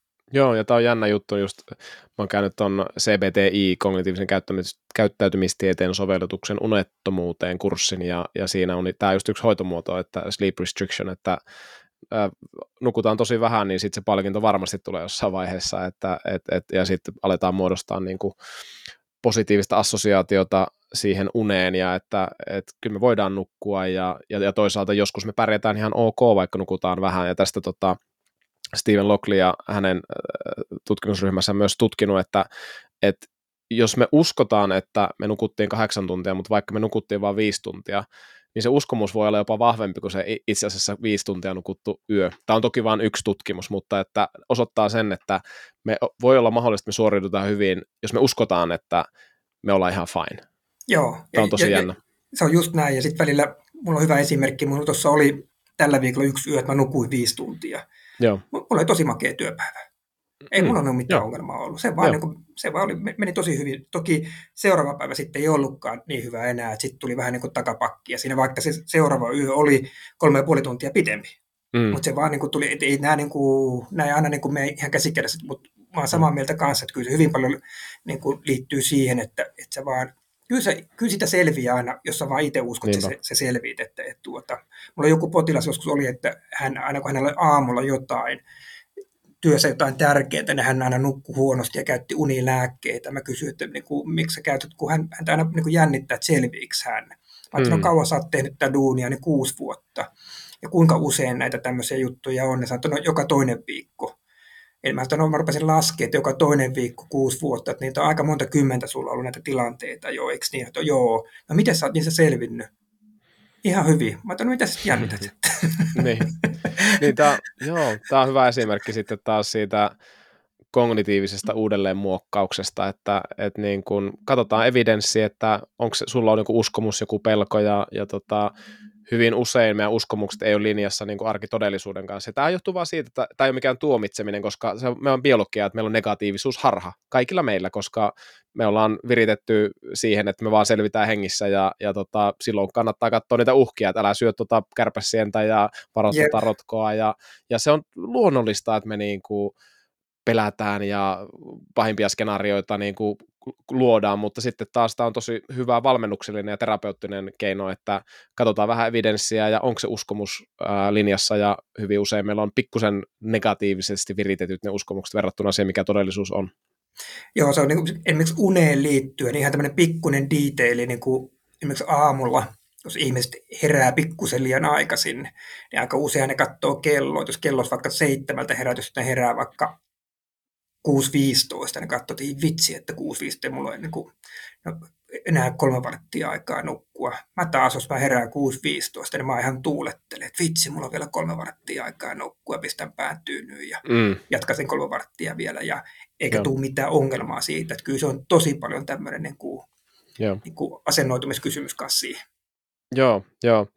Ja, ja mä tykkään tämmöisestä ajatuksesta kuin, niin kuin hallittu joustavuus. Ja säkin oot puhunut mun mielestä just siitä, että hei, sulla on joskus niin kuin, sä käyt jotain lätkäpeliä katsoa, nautit siitä ja vaikka muutama olut siihen ja se on sitten mahtava tilaisuus ja nautit siitä ja tiedät, että uni on vähän huonompi ja rytmitkin ehkä menee vähän huonosti, mutta se voi olla sen kohan sulle se just tärkein valinta. Mitä sä ajattelet tämmöisestä hallitusta joustavuudesta unen suhteen? No sitä, että ihmisen, se on niin kuin mun mielestä se on niin kuin nimeltään ihmisen elämä.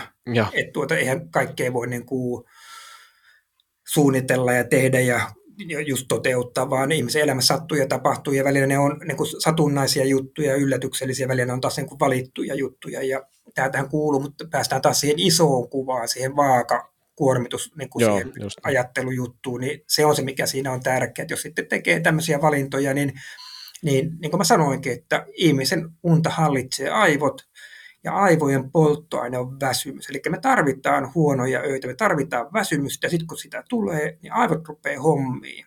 Ja miten me nähdään, myös unitutkimuksessa me nähdään, että me nukahdetaan nopeammin, aivot menee yhä nopeammin syvään uneen, ja sitten ne haalii syvää unta, eli ne kompensoi.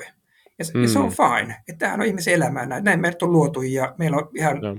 mieletön kapistus tuolla korvien välissä, joka huolehtii siitä, jos me annetaan se huolehtia. Mm. Joo, aika, aika tota, huonosti olisi ihminen selvinnyt tässä vuosituhansien tota, saatossa, jos, jos tota, kolmen tunnin yöunen jälkeen ei se antiloppi kaatuiskaan seuraavana päivänä, niin tota, et, et kyllä, kyllä me ollaan niinku resilienttejä otuksia. Et mä ajattelen, että kaikki ihmiset on selviytyjiä. Et sinä ja minä ollaan tänään tässä, niin se johtuu siitä, että mä ei siis ole selviytynyt. Joo, kyllä se näin on, että ihminen on selviytyjä ja sitten myöskin sopeutuja, että sekin Kyllä. pitää pitää mielessä, ja, ja sitä tunnistamista me ollaan tänään paljon puhuttukin, että sit niin kuin, mm. et pitää sit tosiaan sitä pysähtyneisyyttä myöskin olla siinä mukana aina välillä omassa elämässä, että Niinpä. Ja, et tuota tulee tunnusteltua vähän, että miten mulla oikein menee. Niinpä. Joo, mä halusin tarttua vielä tuohon, sanoit, että sä meet nukkumaan silloin, kun väsyttää. Ja tä, mä haluan tarttua tähän sen takia, että siinä, siinä CBTI-kurssilla just, tämä oli se ihan ykkösasia. Eli, eli he puhuu stimuluskontrollista, eli heillä se tarkoittaa sitä, että, että lisätään kaikkea tekemistä ja tekemättömyyttä, mikä lisää makuuhuoneen ja sängyn äh, assosiaatiota unen ja uneliaisuuden kanssa ja vähentää assosiaatiota valveilla olon ja stressin ja aktiivisuuden kanssa. Ja tämä on se ykkösjuttu niin kuin siinä CBTI-interventiossa, että, että kaikki muut asiat on vähemmän vaikuttavia kuin tämä, ja tähän kannattaa keskittyä, mutta sitten on vähän muitakin. Mutta, mutta mitä sä ajattelet tästä, tästä tota, nukkumaan, kun väsyttää, ei välttämättä silloin, kun, kun, tai sanotaan, että nukkumaan, kun unettaa, ei välttämättä edes silloin, kun väsyttää?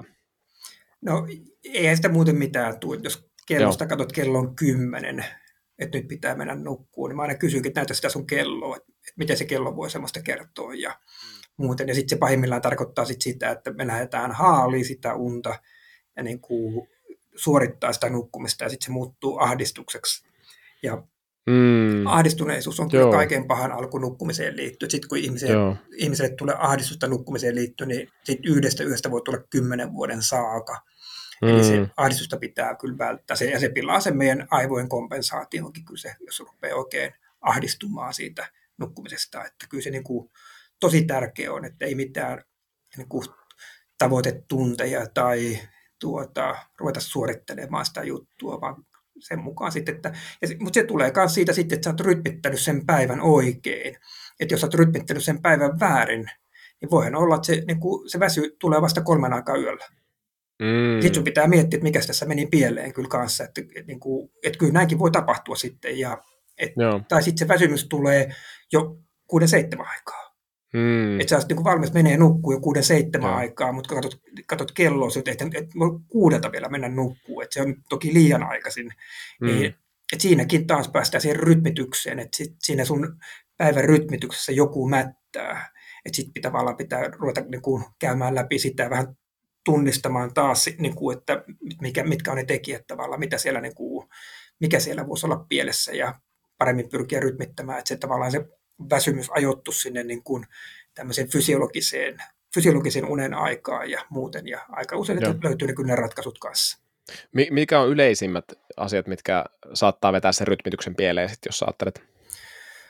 No kyllä se on varmaan se, ekanakin se herääminen, että, että nukutaan tosi pitkään. Nyt, nyt mm. etätyön myötä niin ihmisillä on karannut vähän käsistä se sitten, että nukutaan se, herät, se aikaisemmin herättiin puoli seitsemän töihin, mentiin suihkuun ja siitä mm. sitten työpaikalle kasilta, niin nyt porukka herää varttia vaan yhdeksän, heittää vettä tukkaa ja lähtee Teamsiin suoraan mm. ja ymmärtämättä sitä, että vuorokausirytmi siirtyi kahdella tunnilla eteenpäin ja myöskin mm. sit sitä, että kun annettu vapauksia, niin nyt ei saa ymmärtää väärin, että tähän on polarisoitunut, osa ihmistä pärjää tosi hyvin etätyön kanssa, mutta sitten siellä on porukka, kenellä on haasteita, niin sitten siellä päivällä tehdään vähän sitä sun tätä ja ja tuota, yhtäkkiä huomataan iltapäivältä, että et katos vaan, että hommat tekemättä, ja sitten se valuu sinne iltaan se työnteko, ja aina kun me aktivoidaan meidän aivotoimintaa, on se sitten vaikka urheileminen tai tuota, työläppärin näpyttäminen tai jotkin videopelaajan pelaaminen tai sähköpostien tai somen niin kun, niin kun laittaminen tonne, niin silloin me härkitään fysiologian kanssa ja aivot Joo. pysyy aktiivisena ja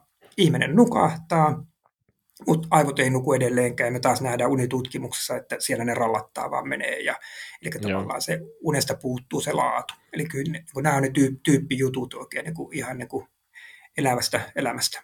Joo, okei. Hei, lähdetään summaan tätä, että jos mä sua tässä kuuntelen, niin, niin tota, tässä on tosi paljon rohkaisevia juttuja, että lopulta ne aivot hoitaa sen levon.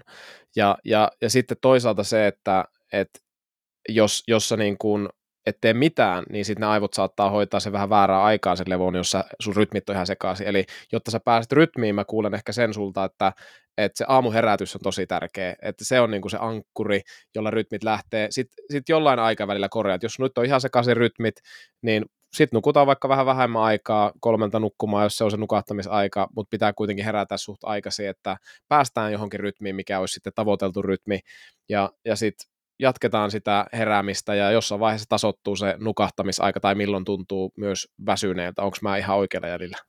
Joo, kyllä se ihan oikealla jäljellä on, että toi on se perusta, mille kaikki rakentuu Joo. ja, ja tuota, kun me ollaan yksilöitä ja me, meidän sisäinen kello on erilainen, niin toisilla se on semmoinen sveitsiläinen kello, että se onnistuu aina ja toiset on taas niin kuin meikäläinen vähän, että se on tosi niin kuin, tämmöinen rantaroleksi vähän meiningillä, niin, niin mm. joutuu vähän enemmän näkemään vaivaa nyt tämän rytmityksen eteen. Joo, jes, tosi, tosi hyviä rohkaisevia viestejä, että sitten sit just suorittamaan sitä ei tarvitse myöskään lähteä, että sieltä se, että pidetään huoli heräämisestä ja, ja sitten nautitaan nukkumisesta, kun alkaa väsyttää ja, ja tota, all right, mahtavaa. Ää, vielä loppuun sitten, että mistä ihmiset vois lisää kuulla sun tekemisistä? Mitä kanavia sulla on? Joo, niin, tuota pitää, pitää miettiä, että mitä se nyt tässä nyt on. Joo, no tuota voi, toki on tullut kirja mulla jokunen vuosi Joo. sitten, että jos joku haluaa kuulla, niin Nukkumalla menestykseen kirja löytyy ja nyt niin kuin, jo, kiitoksia Heikki vaan, kun toi esille sen, että nyt meillä tosiaan alkaa syksyllä tämmöinen Lepo Sleep Guide niin kuin valmennus, mikä nimenomaan tähtää niin kuin, niin kuin unen palautumisen parantamiseen ja sillä tavoitellaan sitä energisyyttä ja hyvää jaksamista ja nyt tyrmäysvoitto tuolle uupumukselle tätä tämän meidän Joo. metodin kautta. Ja nimenomaan perustuu nyt tähän mun 20 vuoden kokemukseen niin, niin kuin tieteestä kuin sitten ihan käytännön työstä. Tuolla mä kädet savessa edelleenkin hommia teen potilaiden kanssa, että kyllä tässä paljon on tietotaitoa. Että, että silleen niin kuin näkisin näin, että mistä onnistuminen syntyy, niin se syntyy niin kuin näissä tilanteissa motiivista, motivaatiota pitää olla, ja mä oon ihan varma, että ihmisillä on kyllä motivaatio, että kukapa haluaisi nukkuu huonosti, vaikka että kyllä jokainen mm. meistä haluaa nukkua hyvin, niin kyllä, kyllä. se motivaatio löytyy. Ja sitten taas tässä meidän valmennuksessa tarjotaan sitä tietotaitoa, että miten mm. sitten oikein se homma tehdään. Niin kun nämä kyllä. lyödään motivaatio ja tietotaito yhteen, niin eihän siitä voi tulla mitään muuta kuin primaa. Joo, mahtavaa. Musta tuli tosi hyvin jotenkin se, että otetaan homma haltuun, mutta joustavuutta tarvitaan myös ja kaikki ollaan ihmisiä myöskin, tämä on tätä elämää, niin tota, jotenkin musta aika tasapainoinen setti, että mä tosi iloinen siitä, että tulit vieraaksi ja jaoit tätä sun, sun laaja kokemusta ja käyköhän tsekkaamassa Henrin kirja ja, ja tota, mahdollisesti tätä hänen Lepo Sleep Guide-valmennusta myös, jos, jos haluatte lisää jeesiä. Ja tota, ei muuta kuin seuraavan kertaan. Kiitos, hei, aivan mahtavaa Henri, kun pääsit. Joo, kiitoksia Heikki, kiitos kun sain olla mukana. Kiitos. Kiitos hyvä kuulija, että kuuntelit tämän jakson Mental Race podcastia. Jätä ihmeessä arvostelu tästä jaksosta ja anna myös palautetta heikki at mentalrace.fi. Ota myös yhteyttä, mikäli sun tiimi tai yhteisö haluaa rentoa ja levosta käsi lähtevää valmennusta ja koulutusta psyykkisestä suorituskyvystä ja energiasta. Pysy linjoilla, niin jatketaan yhdessä tätä ihmiselämän ihmettelemistä.